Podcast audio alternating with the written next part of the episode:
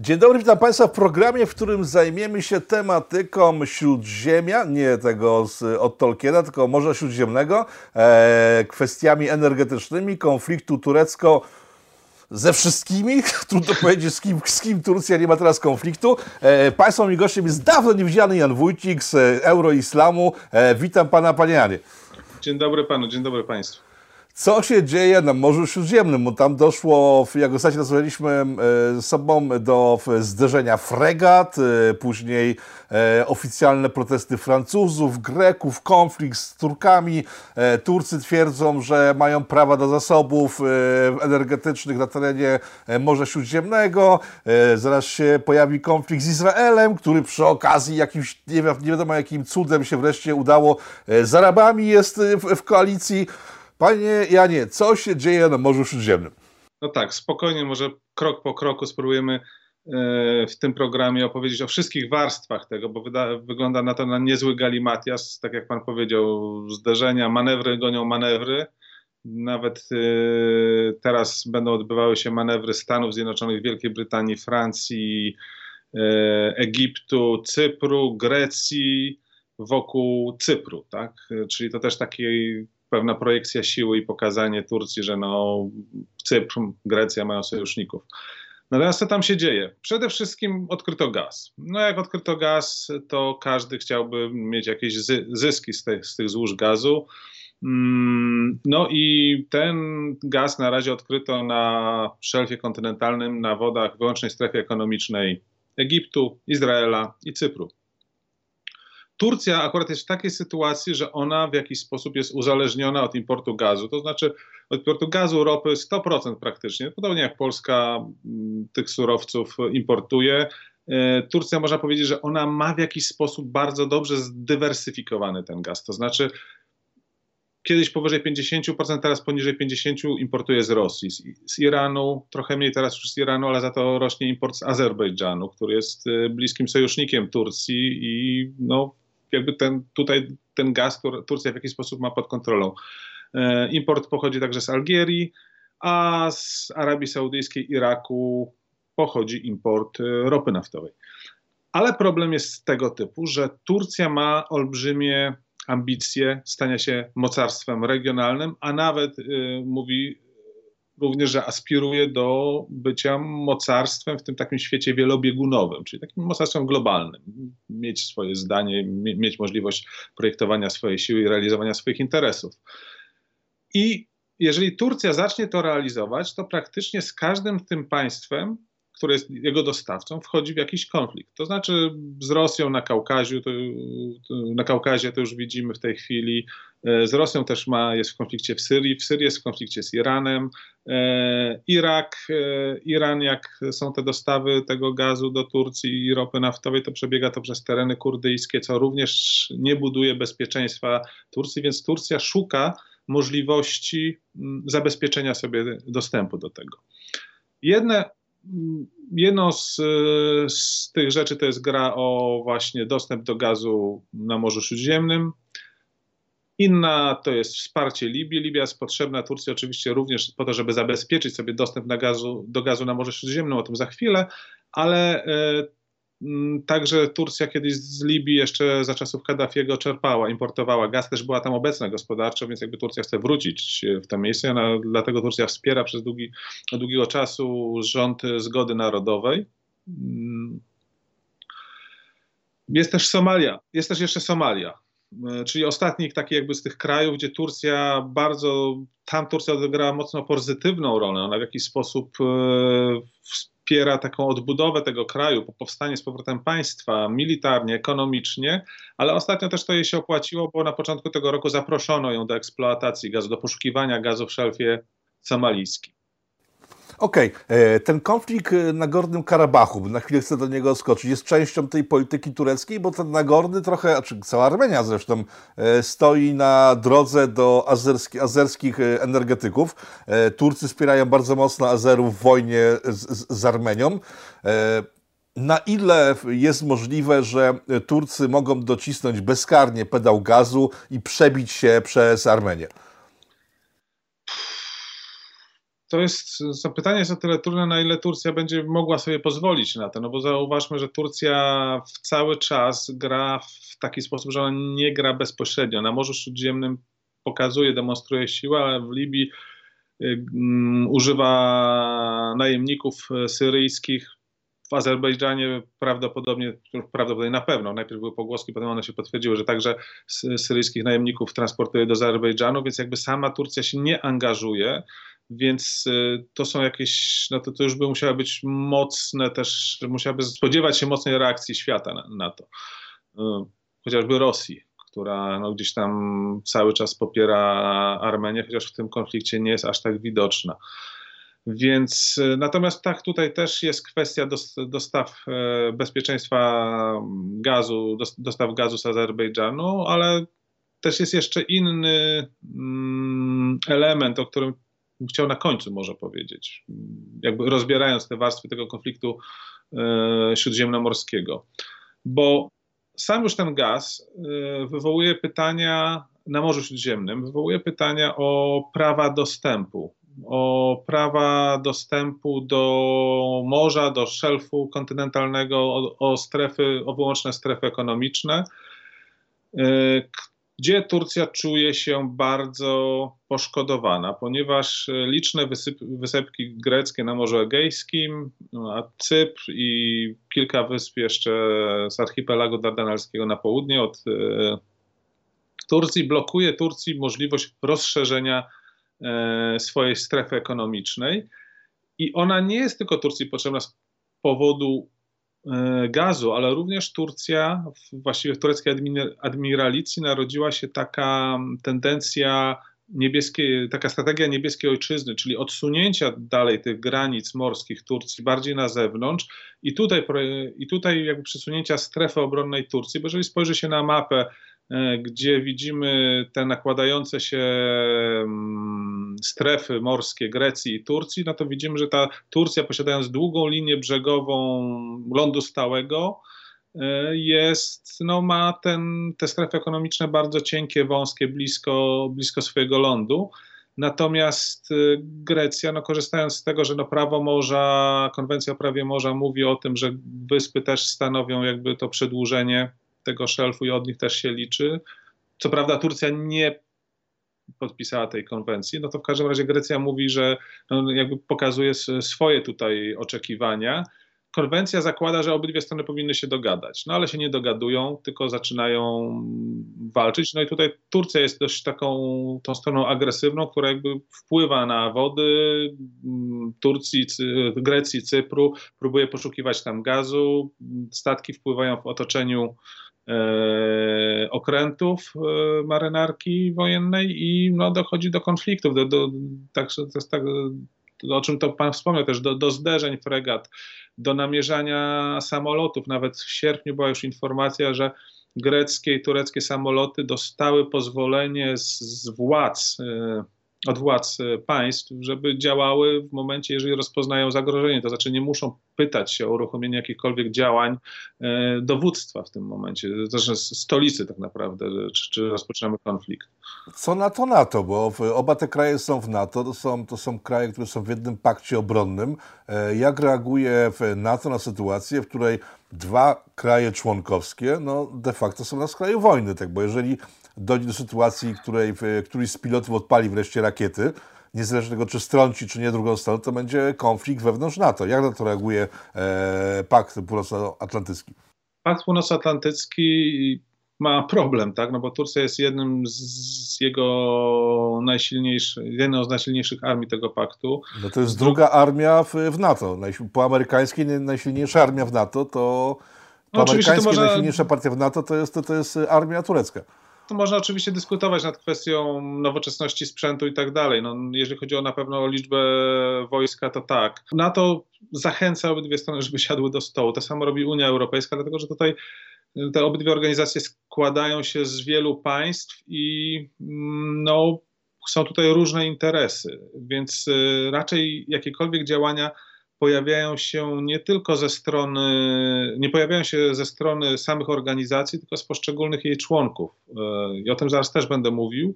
Natomiast jeżeli co do NATO, no, Stany Zjednoczone, jeżeli mówimy o tej głównej sile NATO, zaczynają powoli patrzeć się trochę na Turcję no takim dość podejrzliwym okiem. Tak? Nie czują się już bezpiecznie z tym swoim sojusznikiem, z tym swoim lotniskowcem na Bliskim Wschodzie. To znaczy, Turcja nie tylko wchodzi w konflikt y, z Grecją, Cypr, Cyprem, to by Stany Zjednoczone mogły jakoś jeszcze przeżyć i próbować mediować. Od lat mediowały tak naprawdę. Te spory o wyspy na Morzu Egejskim trwają e, lata. Jeszcze pamiętamy 74 rok i inwazję turecką na, na Cypr, tak? Więc y, jakoś na to to wszystko do tej pory przeżyło. No ale Turcja zaczyna kupować od Rosji broń, zaczyna tę broń testować. Rakiety S-400, czyli nie rakiety, tylko systemy obrony rakietowej przeciwlotniczej S-400 z radarami zakupione od Rosji przez Turcję są w tej chwili testowane. No i Stany Zjednoczone mówią wyraźnie, że te systemy nie mogą być połączone w ogóle z, w żaden sposób z systemami, samolotami, chociażby z całą infrastrukturą lotniczą, którą Turcja ma od Stanów Zjednoczonych i jakby w całym układzie z NATO. Mm, więc to jest jeden konflikt. Doszło do tego, że nawet była wizyta sekretarza stanu Mike'a Pompeo, który odwiedził Włochy, Cypr, Grecję, pominął Turcję w czasie tej wizyty. Jednocześnie e, oglądał, tak się mówiło, że ogląda Kretę pod kątem przeniesienia mm, bazy z Incirlik, e, gdzie Stany Zjednoczone składują swoją broń atomową a to jest ta baza, która w trakcie puczu, która miał tak. wysadzić tak. Erdogana e, z siodła, została przez Turcję zablokowana, do której Amerykanie mieli dostępu przez, tak. przez dłuższy czas. Tak, tak, to jest dokładnie ta baza.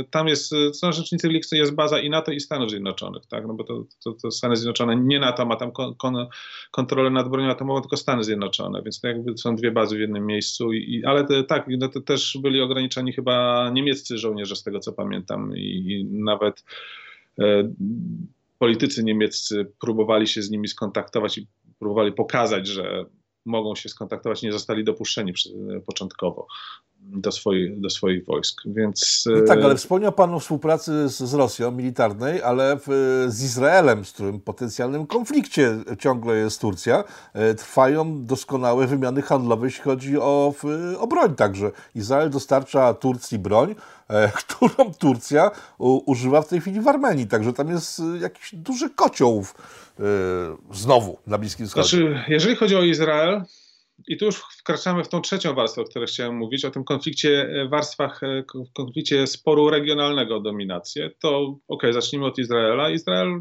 oczywiście robi interesy i dostarcza broń. Dostarcza broń nie tylko Turcji, ale także Azerbejdżan, Azerbejdżanowi.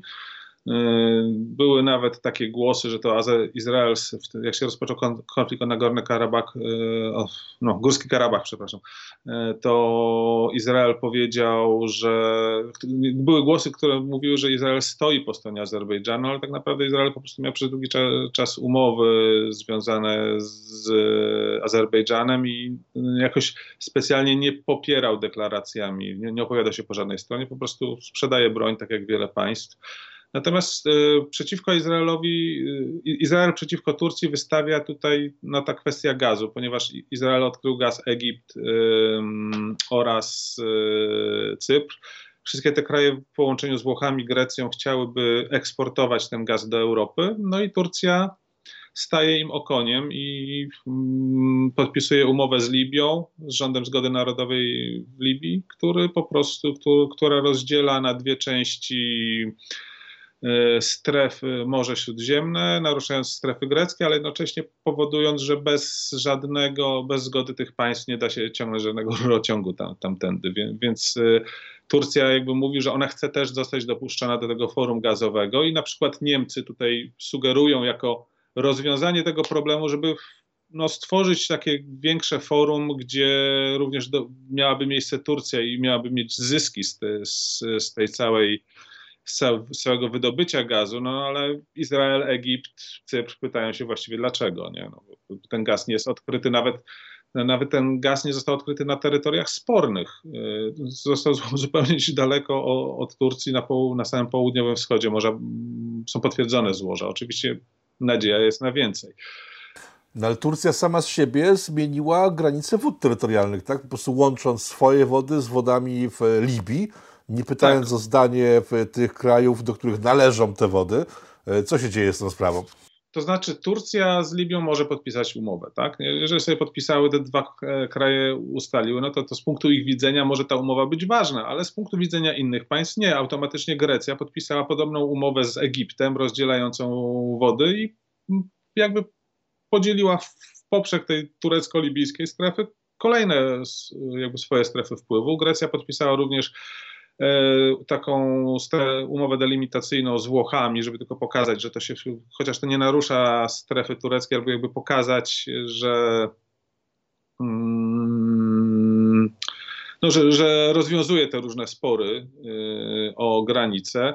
No doszło do tego nawet, że ostatnio Liban z Izraelem Liban, który niespecjalnie uznaje Izrael, podpisał e, umowę delimitacyjną e, e, odnośnie stref. Tam każdy w tej chwili jakby te sprawy, gdzie, gdzie które strefy przebiegają, chce mieć uregulowane, bo widzi, że Turcja próbuje po prostu działać no, metodą faktów dokonanych. Tak.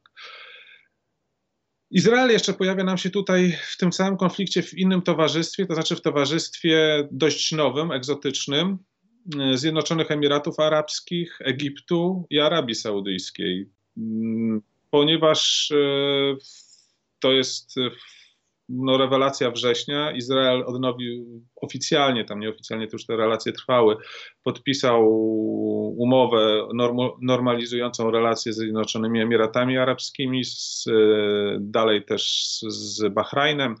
Również e, chyba, nie pamiętam, czy w tej chwili jest podpisana z Sudanem, ale o tym też się mówiło. I okazuje się, że Izrael, ten pokój na Bliskim Wschodzie jest zawierany ponad głowami Palestyńczyków.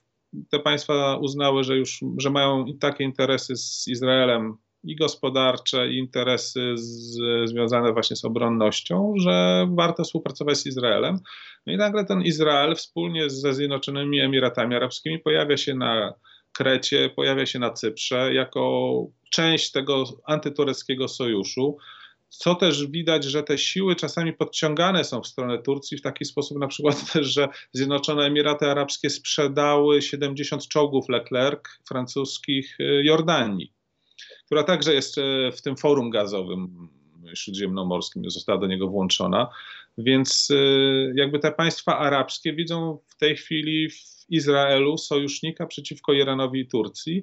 I to samo ostatnio powiedziała Arabia Saudyjska. Mm, ustami ministra spraw zagranicznych, który stwierdził, że no, e, sojusz z Izraelem nie jest dla nich czymś, jakimś wyborem, tylko koniecznością.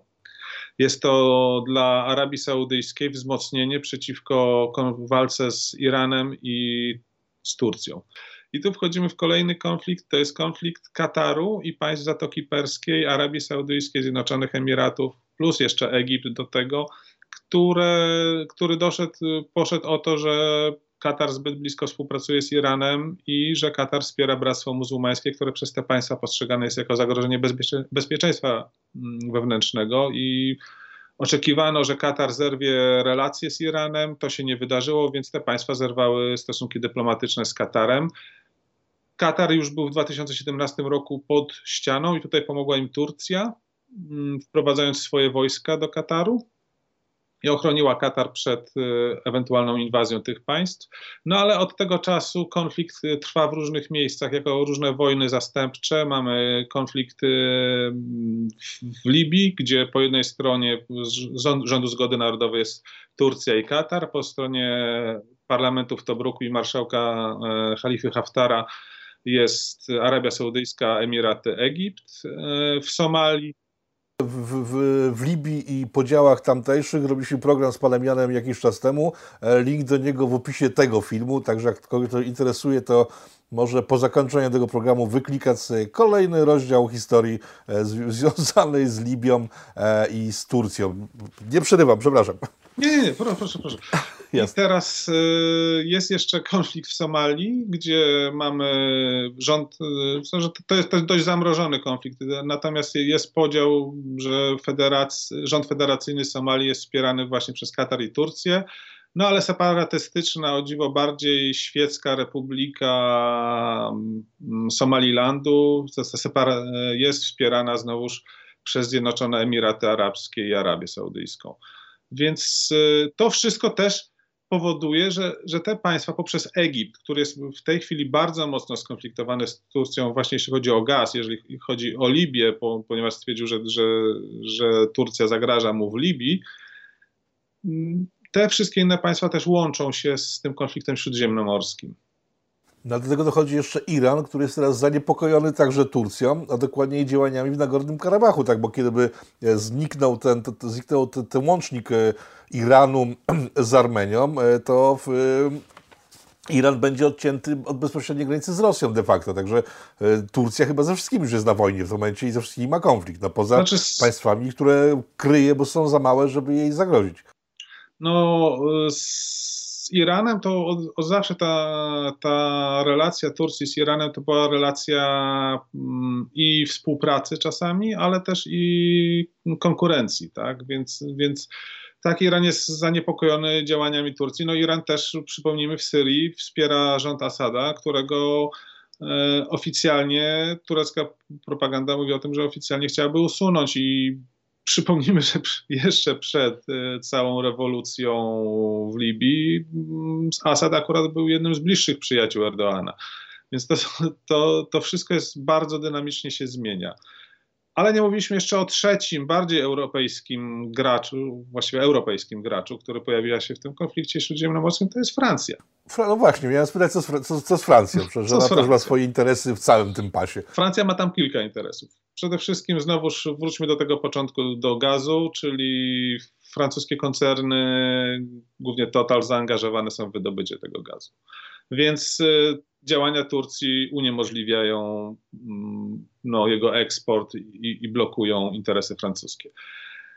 Potem y, Francja jest zaangażowana w Libii po stronie znowuż y, przeciwnej do Turcji, mm, ze względu na to, że chce zabezpieczyć swoje tak naprawdę interesy i jakby ta strona marszałka Haftara do tej pory kontrolowała i dalej kontroluje basen tak zwany syrtyjski, czyli te, taką część y, Libii, gdzie jest z, zgromadzone najwięcej złóż ropy. No, Francja przez lata tam wydobywała, importowała stamtąd ropę, no i cały czas chce jakby mieć na to wszystko wpływ. E, drugim problemem również jest w relacjach Francji z Turcją, jest również Syria. Cała, cała wojna, cała rewolucja mm, w, też wspierana po część, częściowo sunnici, wspierani częściowo przez Turcję, doprowadziło to do usunięcia Francji z Syrii, tak? A Francja ma z Syrią bardzo dobre relacje i dopóki no, jakby nie uspokoi się, dopóki Assad jakby nie okrzepnie, to Francja tam też ma trudność z powrotem w tamten rejon. Wreszcie mm, Francja zda, zdaje sobie sprawę, że kontrola nad, pewnym, nad Morzem Śródziemnym, jeżeli zostanie przejęta przez Turcję, jeżeli by Turcję, Turcji udało się wymusić swoje strefy ekonomiczne i w pewnym momencie Egipt czy Izrael, będąc trochę słabsze, musiałyby z Turcją współpracować, to mm, ten rejon będzie bardziej pod kontrolą Turcji, a to ogranicza dostęp e, Francji mm, do Afryki. Zresztą Turcja też pojawia się na razie dość symbolicznie, ale w wielu państwach w Afryce jako siła szkoląca wojsko, dyplomatycznie, ekonomicznie ona trochę lepiej jest w Afryce postrzegana niż Francja, Stany Zjednoczone czy Chiny, nie jako imperialistyczne, postkolonialne państwa, tylko jako no, nowa siła, dość, dość bardziej przyjazna miejscowej kulturze i miejscowym władzom. I ma, ma ten pewien plus, taki bonus kulturowy tutaj pojawiając się. Natomiast no, no, Turcja nie ma aż takiej siły, żeby jeszcze tak mocno wejść w tą Afrykę. Ale też y, na przykład Turcja prowadziła grę o Algierię, też jest mocna w Algierii, bo Turcja uważa jako Algierię jako znowu swój też dostęp do Afryki subsaharyjskiej. No, ale Francji na przykład udało się tą Algierię ostatnio wyciągnąć i w głosowaniu Ligi Państw Arabskich potępiającej działania Turcji, Algieria nie wstrzymała się od głosu, to głosowała przeciwko Turcji. Więc to są różne powody obecności Francji w tamtym rejonie. Po, przy czym jeszcze Francja zaczęła mieć takie ambicje hmm, przewodzenia tej grupie państw europejskich śródziemnomorskich i zorganizowała szczyt y, grup, grupy MED7, do której należą Włochy, Malta, Hiszpania, Portugalia, Grecja, Cypr i Francja właśnie, który potępił działania Turcji, aczkolwiek te państwa jednak niejasno się opowiedziały co do środków. To znaczy Francja, Gre Grecja, Cypr chciałyby namawiać Unię Europejską do wprowadzenia sankcji, pozostałe państwa wolałyby drogę dialogu, chociaż Włochy coraz bardziej zbliżają się tutaj do stanowiska Francji, to może być kluczowe dla nich. I i to jest teraz pytanie, czy my widzimy oprócz tego konfliktu regionalnego to, do czego namawiał mm, NATO europejskie Trump, to znaczy do tego, żeby ogarnęło swoją kuwetę, przepraszam za kolokwializm, no ale żeby zaczęło e, pilnować swojego otoczenia. Jest to zrozumiałe po prostu z, z powodu amerykańskiego zwrócenia się w stronę Pacyfiku i konfliktu z Chinami. chcieliby, żeby ktoś z drugiej strony. Ogarnął kuwetę po prostu. Ogarnął kuwetę, tak. Więc. E, więc Francja zaczyna jakby przewodzić i tutaj mm, pokazywać taką bardzo agresywną politykę, mm, organizować właśnie wspomniane manewry, no i także wchodzić, w, w, ryzykować pe, pe, pe, pewien konflikt, starcie z Turcją. I pytanie, czy ta Francja ma na tyle siły, czy ona będzie tutaj w stanie tworzyć taki kierunek europejskiego NATO, który no częściowo też czekamy czasami na to, żeby, bo pytam się, gdzie, gdzie jest ta Europa, gdzie często się pytam o to, tak, gdzie jest Europa, gdzie jest Unia Europejska, tyle rzeczy się dzieje, a ty, tych państw tam nie ma. Zawsze mówimy czyli co, o... Czyli to czego, jesteśmy, to, czego jesteśmy świadkami, to jest y, to, o co pytaliśmy parę miesięcy temu, kiedy Trump powiedział, że radźcie sobie chłopaki, bo ja nie mam na to czasu. E, czyli to, co widzimy, to jest e, efekt decyzji amerykańskiej. Teraz europejskie kraje starają się w miarę zająć tym tematem, żeby wypuścić lidera zajmującego się śródziemno, e, śródziemnym morzem w całości. Tak, tego pytanie, dlaczego Niemcy pozwalają Francji na to, żeby ona odzyskała znaczenie, bo przecież Francuzi byli spychani przez całe dekady przez Niemców na ten e, drugi plan. Niemcy zarządzali polityką europejską, a to wygląda na to, że Francja bez żadnego pośrednictwa Niemiec przejmuje znowu pałeczkę. No, do tej pory w Unii Europejskiej było trzech graczy: Niemcy, Francja i Wielka Brytania. Wielka Brytania wyszła i czy jest w momencie wychodzenia, takiego dość długiego, ale, ale polityka zaczyna Unii Europejskiej być pewną wypadkową działań Francji i Niemiec. Francja też niech, y, no Niemcy, inaczej, Niemcy mają też w pewien sposób ręce trochę związane, bo Francja zaczyna krytykować Niemcy za samowolkę przy Nord Stream 2, więc sygnalizuje, że jeżeli po prostu nie, Niemcy nie pozwolą Francji działać, będą blokować tamte rozwiązania, to Francja może się zacząć przyglądać temu, co Niemcy robią z Nord Stream 2 i, i tutaj w ramach Unii działać przeciwko temu. Były takie sygnały tuż na początku tego konfliktu, jeszcze wakacje wysyłane do Niemiec. Więc yy, no pytanie też, czy Niemcy mogą zupełnie powstrzymać Francję. No na razie udaje im się, no bo jednak e, Komisja, Rada Europejska nie podjęła sankcji przeciwko Turcji, no to raczej jest e, zgodne z planami Niemiec, nie z planami Francji. Dano czas Turcji do grudnia na usiągnięcie do rozmów e, z Grecją i z Cyprem. No i no na razie to wygląda tak, że Turcja powiedziała, że będzie z powrotem szukać gazów na, te, na terenach, które uważają za swoje Grecja i Cypr. Tak, ma, ale mamy do, do, do czynienia z takim kotłem, z którego może pojawić się pewien nowy, y, nazwijmy, porządek regionalny. Zwróćmy też uwagę, wróćmy na chwilę do Izraela i państw arabskich. One również mogą pretendować do pewnej roli policjanta na Bliskim Wschodzie, bo mają i finansową, i militarną zdolność do tego. Jeżeli potraktujemy razem i jeżeli ten sojusz taki dość egzotyczny, o którym przez lata nie, myśleli, nie myśleliśmy, się utrzyma. Ale podstawową, e, wspólnym, łączącym te państwa zagrożeniem jest, e, interesem jest zagrożenie ze strony Iranu i ze strony Turcji, więc jakby mają wiele wspólnego w dziedzinie bezpieczeństwa. Gdzie tu jest zysk dla Erdogana? Bo Erdogan prowadząc konflikty na tak bardzo szerokim terenie, e, powinien mieć dużo pieniędzy. Tymczasem gospodarka turecka raczej w ostatnich latach nie jest jakimś tym, nie wiem, liderem gospodarczym e, w, na świecie. Tak więc skąd on bierze zasoby na to wszystko i czy to nie jest czasem wabank przed wywrotką, która go chyba niechybnie czeka? No tak, tutaj pan dobrze trafił. E, to, to jedna rzecz to jest kwestia gospodarcza, która napędza działania Erdogana, to znaczy gospodarka turecka, która jest w coraz gorszym stanie, lira spada mm, na łeb na szyję e, oraz e, mamy, Turcja ma problemy ze zbilansowaniem wpływów walutowych i to znaczy wycofali się inwestorzy, a dalej muszą importować e, energię, energię chociażby, to powoduje, że no, turecka gospodarka jest w coraz gorszym stanie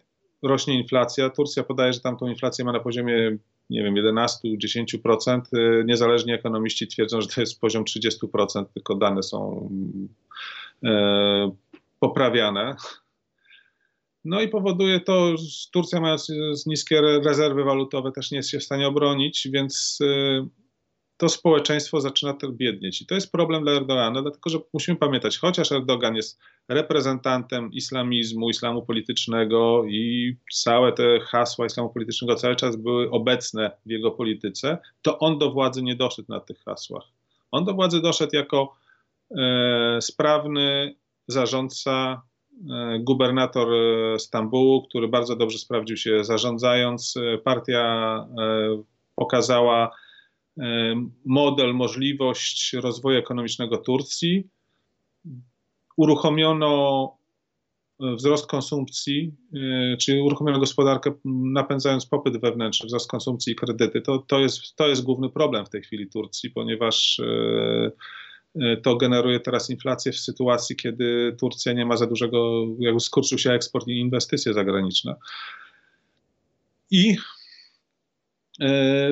cała grupa społeczeństwa jakby awansowała do klasy średniej, to znaczy poprawiło się ludziom i to był gwarancją sukcesu AKP i to teraz się e, kurczy.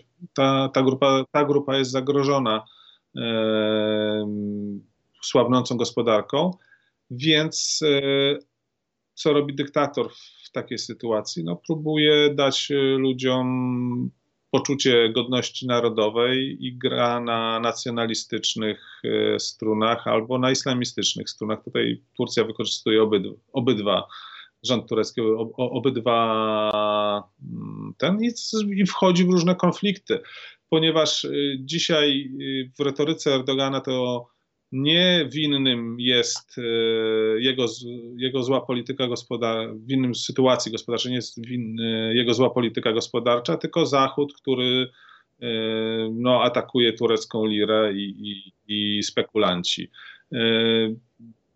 To nie Turcja nie ma, jakby nie zabezpieczyła dostępu do gazu i tak dalej, tylko no, winni są, winne są te wszystkie inne państwa, Grecja, które chcą pozbawić Turcję tego, co Turcji się należy i tak dalej. No, wielu jest wrogów zewnętrznych wymienianych przez Erdogana. Rozumiem, ale czy ci ludzie, którzy są, nie wiem, no, zniechęceni do partii Erdogana mają jakiś wybór, czy to już jest po prostu jednopartyjne państwo i wybory są w sumie niepotrzebne? Wybór mają. Cały czas jest e, i świecka partia, e, i partia kurdyjska, i inne partie, które mają możliwość e, no, gry o władzę. Zresztą mieliśmy wybory do władz lokalnych. No i mimo powtarzania prze, prze, przegranych wyborów przez AKP w Stambule, dalej CHP wygrało, e, wygrało te wybory drugi raz, więc jakby opór społeczeństwa jest coraz większy. Natomiast e, sytuacja e, Turcji, które, które, wyborcza w Turcji jest taka, że tam jest wysoki próg 10% wejścia do parlamentu, który powoduje, że mniejsze partie się nie dostają, no a to, co jakby nie, te, te, miejsca, które nie zostaną, te 10%, które nie zostanie zajęte przez, przez te mniejsze partie, w większości spada na zwycięzcę, czyli głównie na AKP. I Turcja działa też tutaj, no AKP ma za sojusznika partię nacjonalistyczną, z którą no, no wspólnie tutaj w tej chwili ma większość. Pytanie, czy to utrzyma, dlatego też są no, te, te wszystkie różne konflikty. To też pamiętajmy, że Turcja do tej pory w tych konfliktach nie angażuje do tej życia tureckich żołnierzy. Głównie mm, działa tutaj najemnikami syryjskimi, czy nawet y, Tunezyjczycy ponoć zostali też wysłani do Libii, którzy otrzymują półtora do dwóch tysięcy dolarów miesięcznie za, za walkę, a także możliwość y, zostania obywatelem Turcji pomimo tej słabej gospodarki, to jest duży kraj, który stać jeszcze na toczenie wojen. Więc pytanie, czy inne państwa będą w stanie temu przeciwdziałać, bo też pamiętajmy, że dyktatorzy cofają się, jeżeli pokaże im się siłę odpowiednio wcześnie. Ostatnie pytanie. Ile może potrwać ta próba sił na Morzu Śródziemnym? Kiedy należy się spodziewać jakiegoś wyniku ostatecznego starcia, nie wiem, poddania się, oddania terytorium, e, odpuszczenie jednej albo drugiej strony? Wie pan co, nie myślałem, to może toczyć się w nieskończoność. Dopóki nie będzie zdecydowanych działań, które pokażą Turcji, że dalej nie można iść, to, to możemy lata czekać jeszcze. A kto może podjąć takie zdecydowane działania? W tej chwili zdecydowane działania tylko tak naprawdę mogłyby podjąć Stany Zjednoczone, aczkolwiek e, w tej chwili Erdogan wykorzystuje to, że w Stanach Zjednoczonych jest bardzo napięta walka wyborcza, więc próbuje w tej chwili działać. No, ja po cichu liczę na to, że może Francja okrzepnie tutaj jako taki regionalny lider tego Morza Śródziemnego i też będzie w stanie e, no, no, no pokazać granice Turcji. Pamiętajmy przecież, co się wydarzyło na początku roku na granicy grecko-tureckiej. W momencie, kiedy Grecja mm, otrzymała wsparcie państw unijnych i deklaratywne nawet, i, i, jakby Grecy bronili tych granic przed e, tureckim szantażem znowuż demograficznym, czy, czyli wpuszczeniem imigrantów, no to Turcja po pewnym czasie w, się w końcu wycofała. Więc y, to jest też cecha działania prezydenta Turcji Erdoana, który no, kalkuluje, bo on bardzo często eskaluje, eskaluje, wydaje, wydaje się, że to już dojdzie do konfliktu, no i w pewnym momencie, jak widzi, że, że nie może nic ugrać, to wycofuje się w pewnym momencie. Na Izrael jako rozjemcę na tym terenie można liczyć, czy to raczej nie wchodzi w grę? Z powodów kulturowych. Chociaż ta koalicja e, z islamem jest dość zastanawiająca.